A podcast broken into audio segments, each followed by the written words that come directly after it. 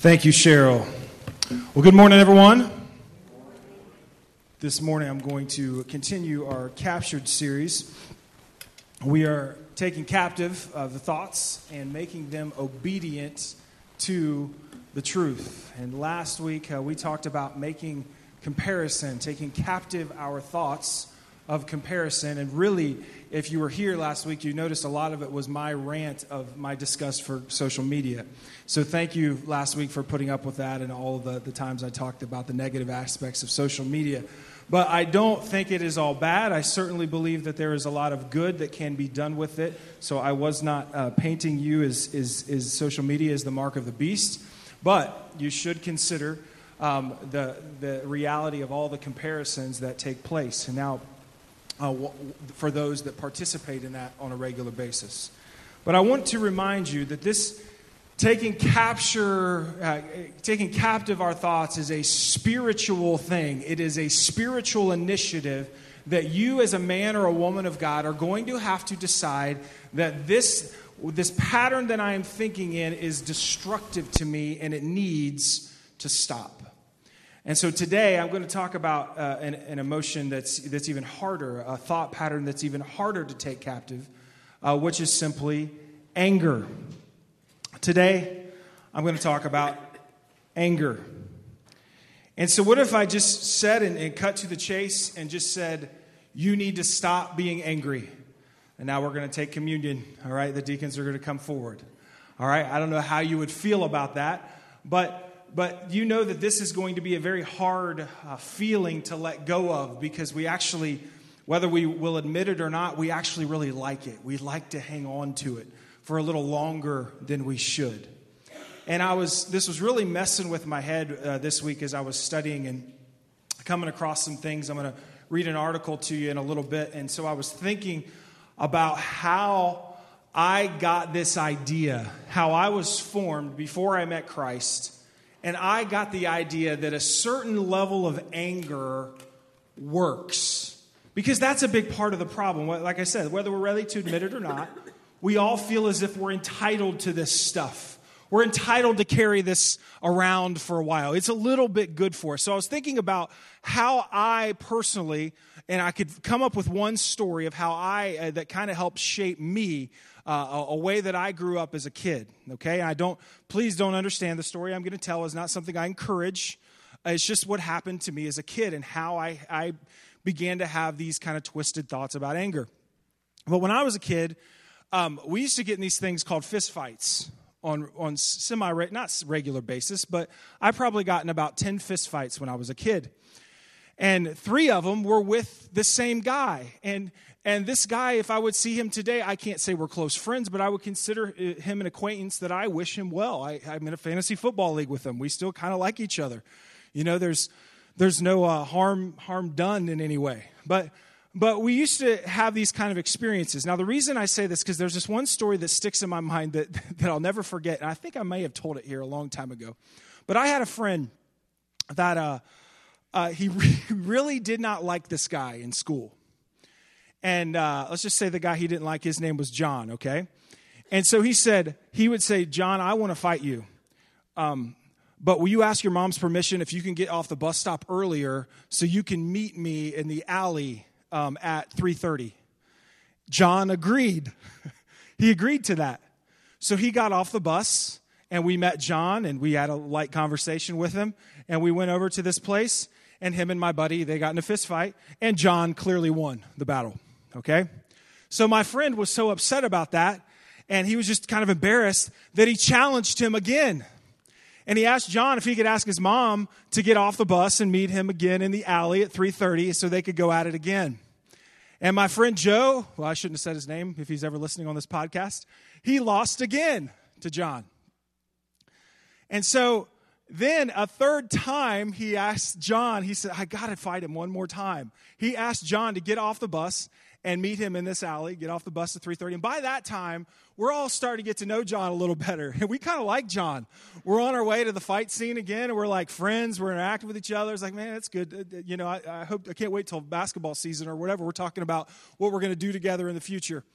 And I don't know what happened this third time around, but I think John backed off enough to, to let my friend Joe uh, realize that he could, he could get a little bit more out of him and got the best of him and feel like he'd actually done something. So Joe felt like he had served his purpose, and the third time around, he got enough of John that he felt satisfied. They didn't have to ask him to get off the bus one more time and meet him in the back alley. And now, the reason I share that is because I had enough experiences like that as a kid to, to have a sense that anger does get you somewhere.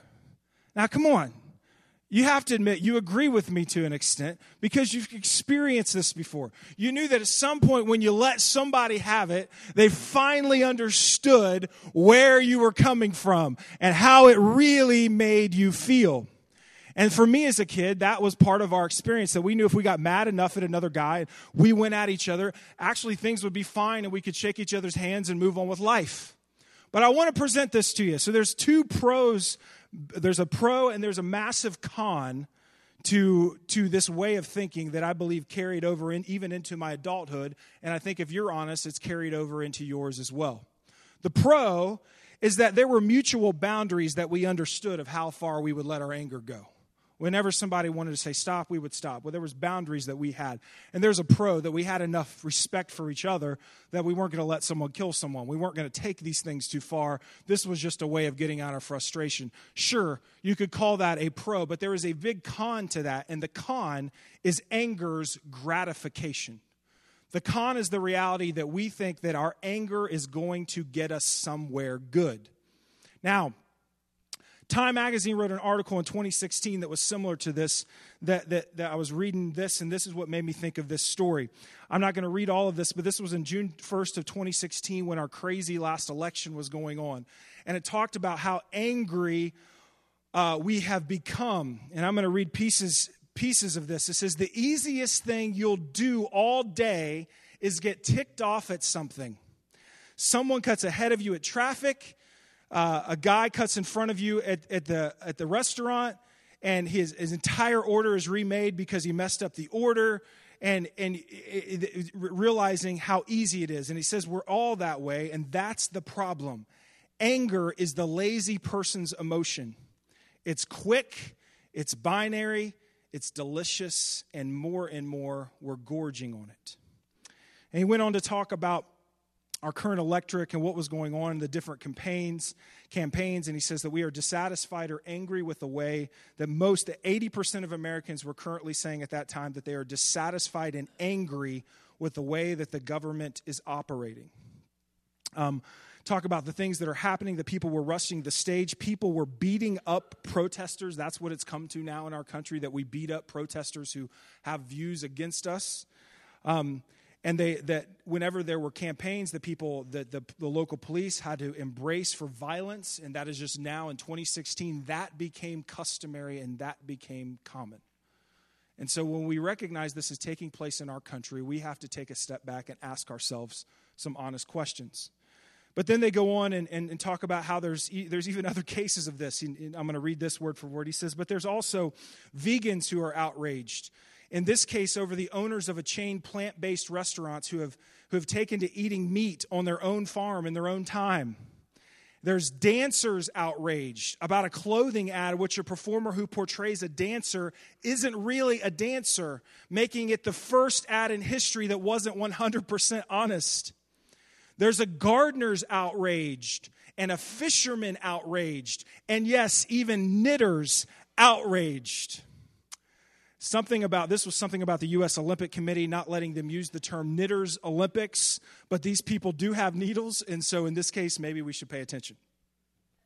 Now, so anytime we put the word outraged in a media article, it gets everyone else's attention. Some of the causes of the anger are legitimate. The gardeners, for example, are, ch- are chafed over a lovingly tended community garden that was bulldozed by a developer. Still, there's something to be said for adjusting the rage to fit the provocation. And every offense, unjust or insulting incident turns into a jolt of high fructose fury mainlined straight at the brain's amygdala. What's left then there's true, is a truly right and righteous reason to rise up in anger.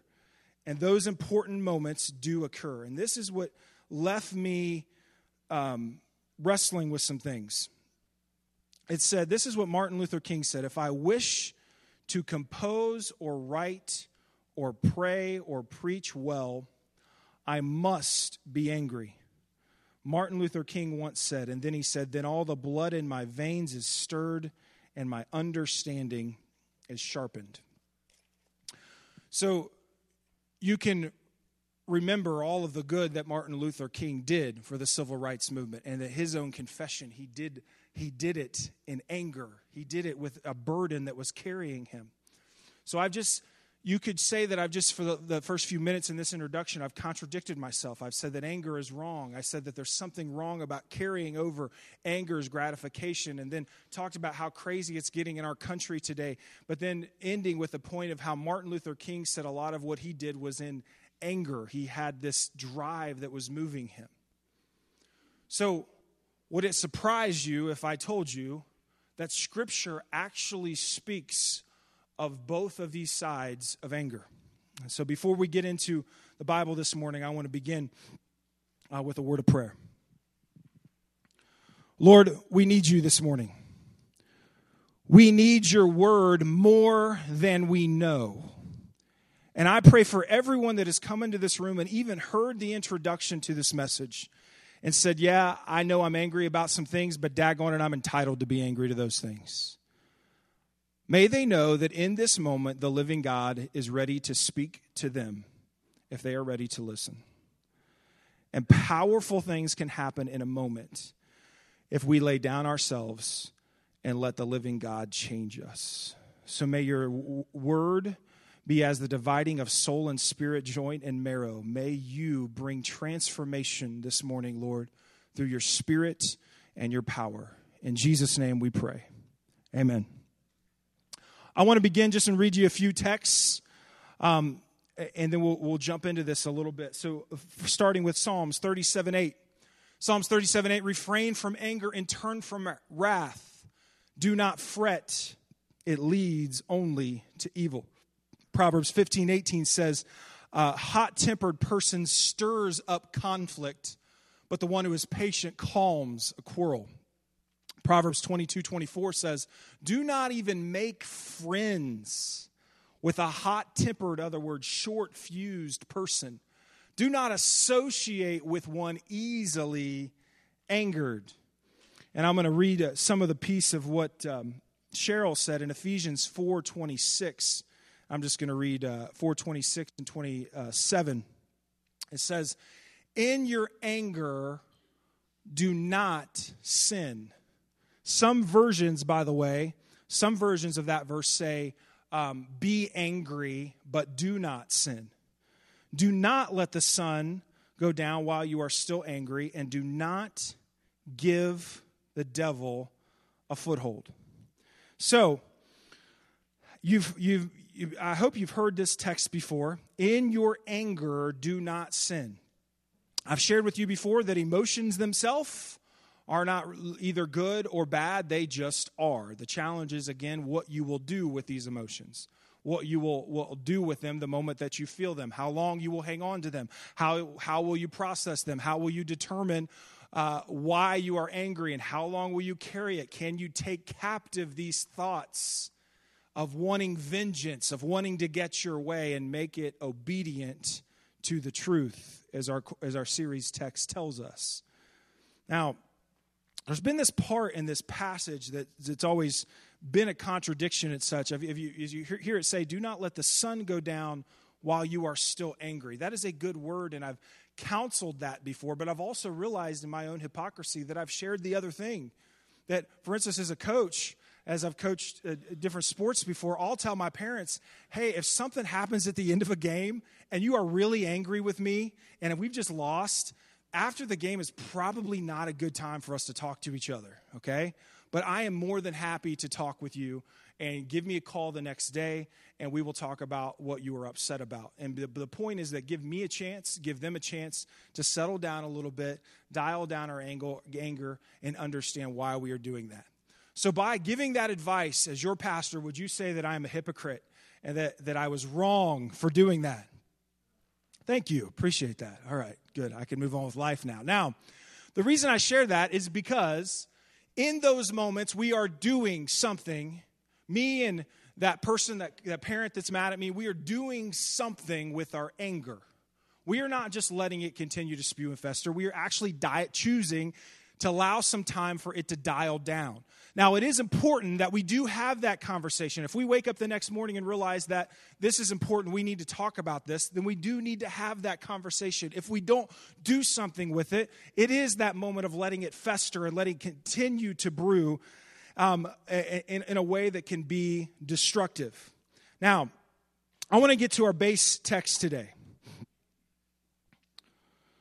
A, a, base text that I want to focus on. In James 1 19 through 23, here's what it says about anger it says, My dear brothers and sisters, take note of this. Everyone should be quick to listen, slow to speak, and slow to become angry. Because human anger does not produce the righteousness that God desires. Therefore, get rid of all moral filth and the evil that is so prevalent, and humbly accept the word planted in you, which can save you. Now, I, I don't think I need to. Uh, I, I don't think I need to exegete all these pieces here because it says quick to listen. You understand what that means? Slow down and listen. Why is someone so angry? Why is someone coming at you in a way that they are? What, what is it that they're saying, and why is what they're saying making you so angry? And quit being concerned about how it's offending you, but understand why they are saying what they're saying. Slow to speak and slow to become angry. And then he says in verse 20, human anger does not produce the righteousness that God desires righteousness. We've talked about that word in previous messages being, being declared right before God, being right with God, living in a way that is just and true. And he says it's human anger that does not produce this righteousness that God desires. But then here's the part that I want to make sure we understand. Verse 24, 21, when he talks about all this moral filth and evil that is so prevalent, and then accept the word of God that is planted in you, which can save you we the truth is that we are more likely to be or get angry when we are practicing impulsiveness. Let me say that again. We are a lot more likely to get angry when we are practicing impulsiveness. When we are just doing whatever our senses want, when we're hungry, when we're really hungry, we eat. Uh, when we're when when when we're sad, we cry. When we when we have something to say, we say it. When we're incredibly impulsive. I was doing a, uh, it's not important, but I was doing a quick study on Chinese culture this week and this weekend, and, and I noticed that they're like the complete opposite of that.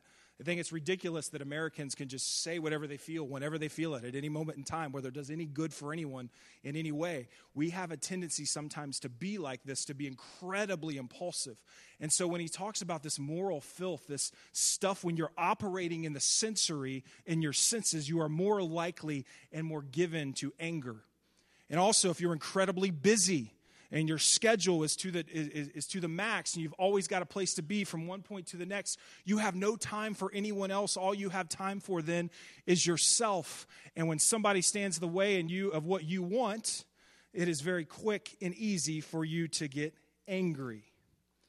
But Jesus, two different times in Scripture, well, more times than that if you consider all four Gospels, but most cases referring to the same story, Jesus got angry. I don't know if anybody remembers those stories. There's a time when a man has a withered hand, and all the Pharisees are around him, and they're ready to rebuke him because he's, he's because it's the Sabbath, and it's like a trap that they've set for him. They're all watching and waiting to see is this is this new this this healer, this so-called prophet, this so-called Son of God, is he going to heal a man on the Sabbath? Because that would be blasphemy against the law. And Jesus isn't looking at all the Pharisees around him. And he's not, he knows it's a Sabbath, but he's not checking his watch and feeling as if he's in some strange uh, dilemma. He's looking at a man with a withered hand and knowing that he has the power to do good, and knowing that all these people around him have chosen not to and have failed to see, excuse me, the good that, that can happen in this moment. And Jesus, it says, Jesus looks around and he gets angry and, is, and he heals the man. Jesus' anger caused him to do good. You may know The other, the other incident when Jesus got angry is when he went to the temple, and the temple was supposed to be a place of reverence. It was supposed to be a place, a house of prayer. And in front of the temple were different people that were selling different temple items and, and, and, and, allowing, and allowing commerce to take place in front of the temple. And there was a lot of, I don't want to explain all of it, but there's a lot of strange bartering and just stuff that was happening that was never intended to be part of the temple life. And so Jesus just gets angry. He starts turning over all the money changers and he starts uh, all of this commerce that is taking place. And he says that, that the, my house should be a house of prayer. The Lord's house should be a house of prayer. So we see in two instances there that Jesus got angry. And in Jesus' case, his anger healed, and his anger caused him to act in obedience to the word of God. So, how? You've been talking about these two types of anger this one that that is destructive, this one that we need to get rid of, this stuff, these emotions that we need to get under control. But then there's this other little thing, Pastor Brody, you've been talking about, about Martin Luther King and this anger that Jesus has that can do some good. So, where is the, how can I discern which one is which?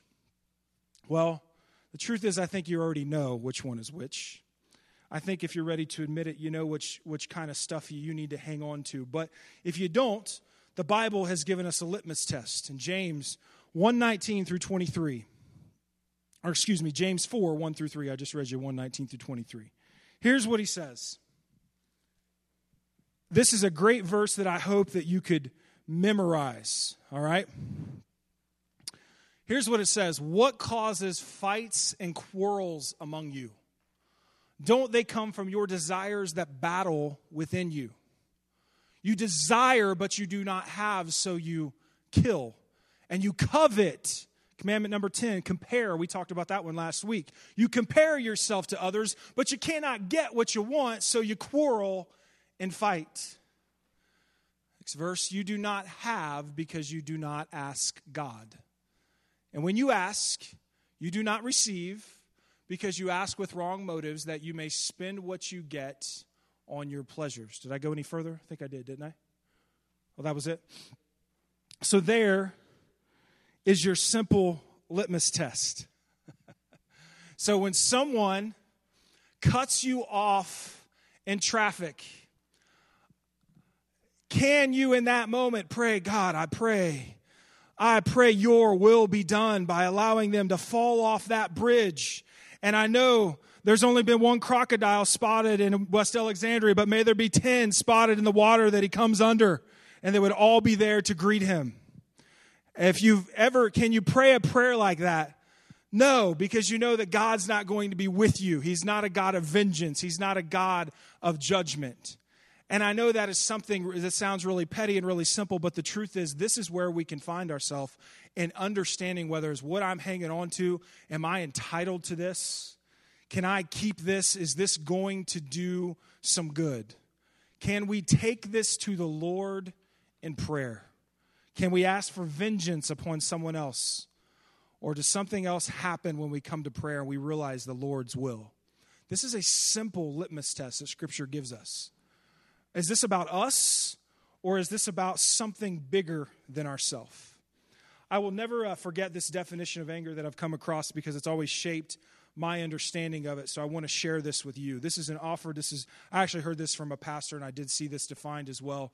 But a, a neutral definition of anger. We're talking about you will see some definitions where anger is all bad and i'm also giving to you through scripture how jesus was angry and how that he did some good in his anger so here's a neutral definition for anger is your will being blocked the moment that you want something and you realize you can't have it. Now, that emotion could be really small, or that emotion could become really large. You wanted to turn left at the next light, now you can't. What's going to happen in that moment? You wanted uh, to have that seat in church, but somebody else is sitting in it, okay? Is it going to be that small, or is it going to get bigger? And it says your will being blocked. And I've also heard that depression is actually uh, the longer stint of this, that depression can be um, what, what comes after anger when you realize that you are not going to get what you want and you haven't come to terms with that reality yet. That you've fallen into a place where you realize you're not going to get what you want and you haven't accepted that reality. So, anger can simply be your will being blocked. And James asks you to consider that thing that's making you angry. Can you take it to God? Is it all about you, or is it about something bigger? Is this really about you being right in the face of your adversaries, or is it about a cause that heals and makes things whole? Is your anger making you whole, or is it producing drive, or is it pulling you away from the most important things in life? And wouldn't you know when you have would have it when a when a pastor when I have to preach on anger, I find myself angry this week. I find myself angry at things this week and like, wow, and I have to teach on this. But so all I got from my experience is to tell you this. What I notice in my anger is that it blinds me, that I don't see things how they are, and that this can become a massive distraction. Anger is very selfish. The anger that I had was very selfish, that is all about me and not about looking outside of myself and seeing the greater good. Now, I want to share, as I begin to close here, a few things uh, with you about human anger. Now, I got these, there's a big long list. I actually got these from Anger Management for Dummies. All right? These are, and these are common sense things that we don't, we all will agree with these things, but we don't want to tell them to ourselves in our moments of anger. But we do need to swallow these truths because you know, if it's in the anger management for dummies book, this is pretty, these are pretty simple concepts that we can all take home with us. All right, here's a few things that we need to understand. First of all, no one can make you angry without your participation. This is a choice. You are allowing yourself to go down that road. Go ahead, try. Try to take yourself out of that equation because you're the one that's going to choose to you're the one that chooses to continue to fester one of the articles I was reading, they were, they were talking about how that's one way we're very unique from animals. We do have control over our emotions and our impulses. We may not want to admit that we do, but we do have control over them. Animals don't have that. You know, a dog smells something, he's got to track it, he's got to follow it. My little dog sees a bus and he thinks it's a, a massive threat to our family, so he loses his mind, okay? They just respond, they just react, they're impulsive. You were not created to be that way, you were not created to be impulsive. The next one Life isn't fair, and you know what? It never will be. Things we should remember about anger number two life isn't fair, and it never will be. See, we all have a sense, when we talk about fairness, we have this sense of being entitled. And I personally, I'm easygoing enough that any of you in this room could convince me of your right to be angry. And I can organize and I can prepare my thoughts enough that I can convince you that I have the right to be angry. So, how about we ask some better questions? The first one is somebody actually does that with us. They tell us their story about what they're mad at. A good question to ask is All right, do you feel better now? do you feel better now that you've shared that with me? But here's the bigger question Okay, now what are you going to do with that anger? What are you going to do with this? Is there a way that from this thing you're feeling that you can make someone else's life better?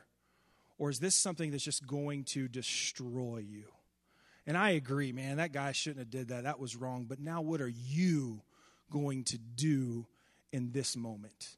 Because young man, young woman, you are not entitled to this emotion. The next one. Energy is a limited resource. You may waste some of the best of your emotional energy all day on your anger. And you know, everybody in this room knows what it's like to have those days where we just lack empathy. We just don't care because we have, our time caring has been wasted. In some case, maybe it's been spent on something good, but it has been given over to something else. And so when there's real people that have real needs in front of us, we just don't have it. And that's because we can waste our energy on things that will destroy us. And finally, the last thing I want to share is that anger isn't the hill you want to die on because nobody will be there to make a memorial for you. So here's a good question Is your anger pushing others away, or is it uniting others to a cause that glorifies God? At this time, we're going to transition into communion, but I want to I want to go ahead and ask our deacons to to come forward. And I don't know if we talked about music, but Nick, if you can find a track and begin to play a track. I want to just say this uh, in way of conclusion today.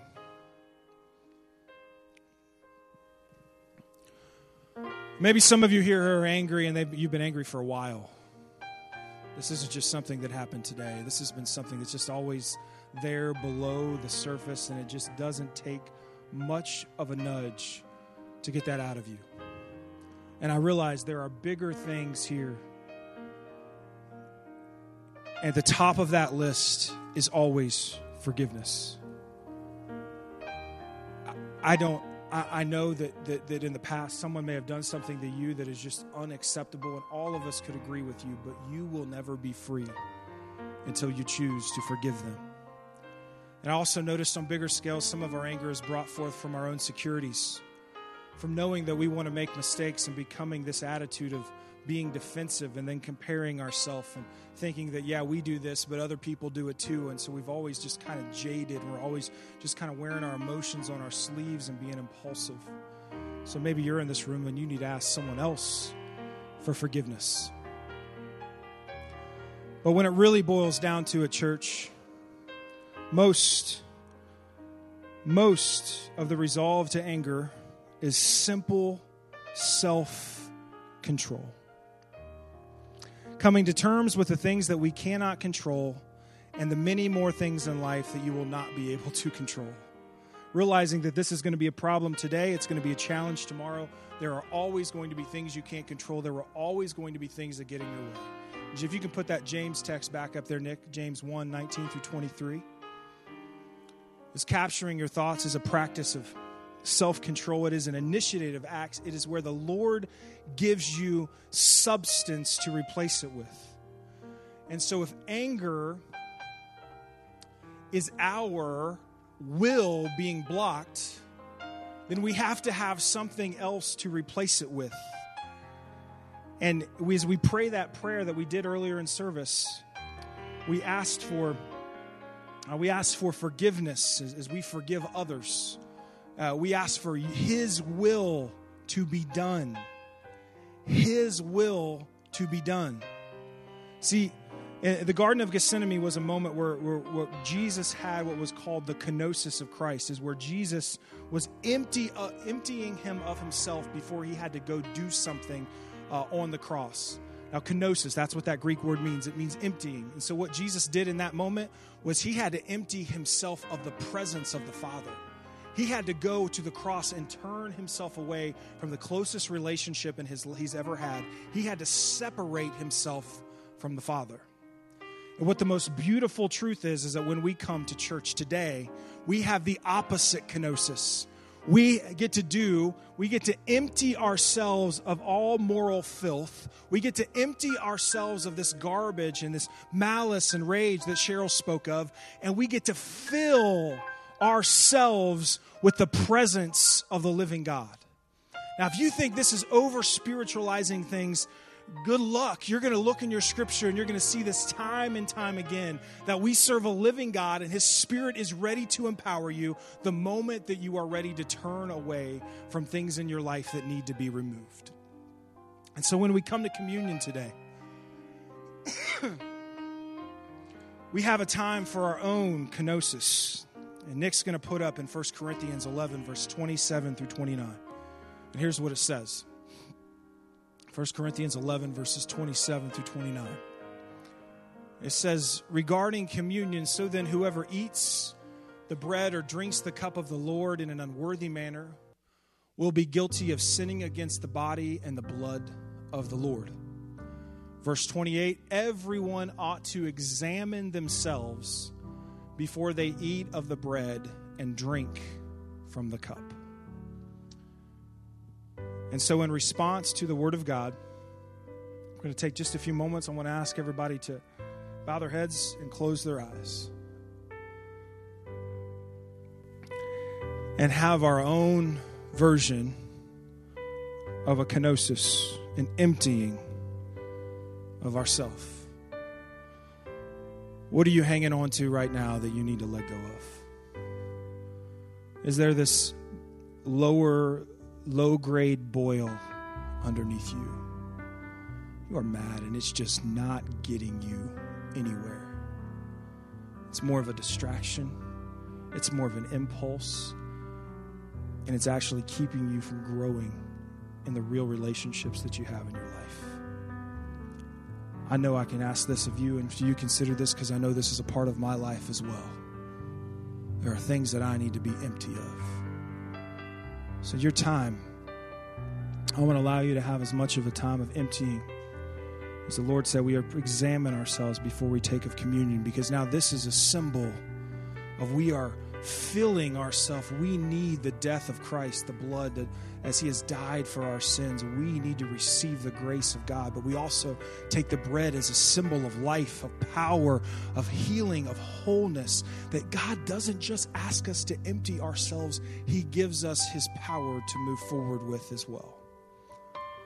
So when you're ready this morning, I want to encourage you take as long as you need and have your time of confession, have your time of, of, of emptying. And you know how our line works. Our line, you can be standing in line all day. So why not spend a little bit of time with the Lord this morning, just right there in your own pew? When you're ready, when you feel as if you're ready to partake of God's power, you've laid some things down, you've captured the thoughts of anger, of comparison, of anxiety, of worry in this place. I want to invite you to come forward and receive communion, receive the life of God. If you would be in need of prayer, I'm going to be standing over here to the left. I would be more than happy to pray with you. If we could have some other deacons to come to be available on the other side as they exit, I would greatly appreciate that. And they'll bless you as they go as well. Uh, but whenever you are ready, as you are done with your time of kenosis, we want to invite you to come forward and partake of communion this morning.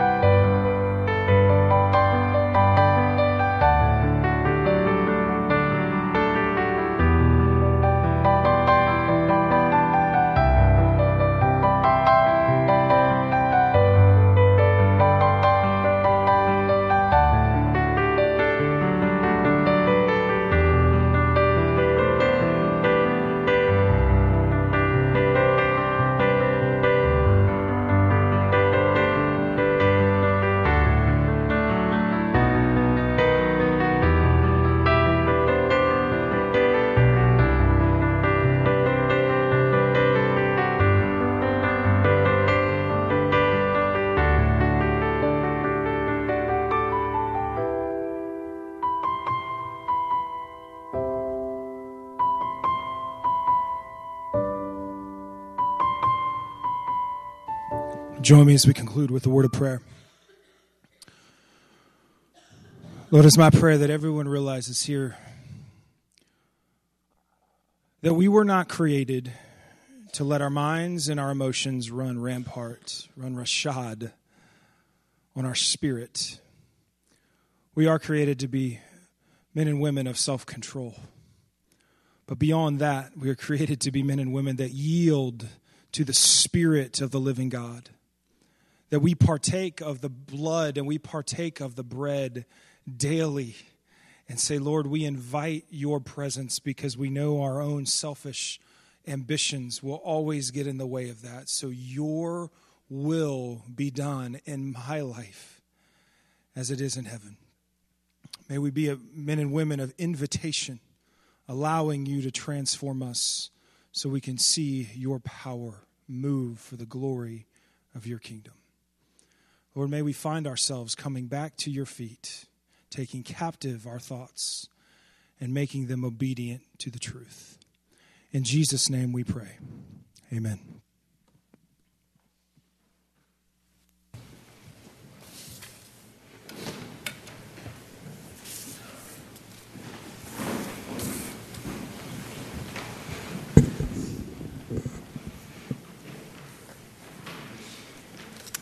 I would like for everyone to ponder the thing, the statement I'm about to make. Do you know what tithing means and how much is required from us? May we give accordingly. May the ushers please come forward.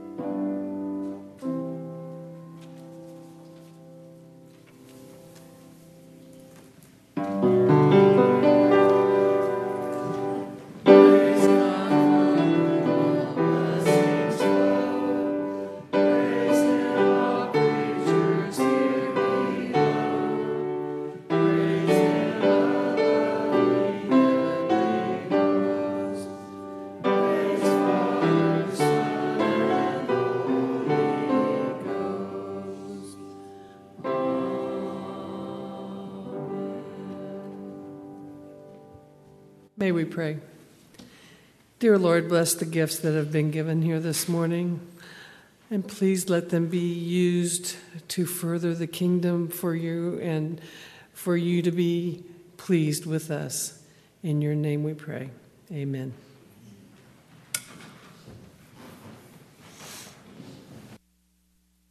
And before your benediction, just want to remind you uh, there are still turkey supper things to be signed up for. If you're planning on stopping by Don's, please let him know before you leave. And also, uh, just one more thing if you are uh, planning on coming Thursday night to pass out candy, please let me know. I just want to give everybody that's coming a, a heads up for that as well.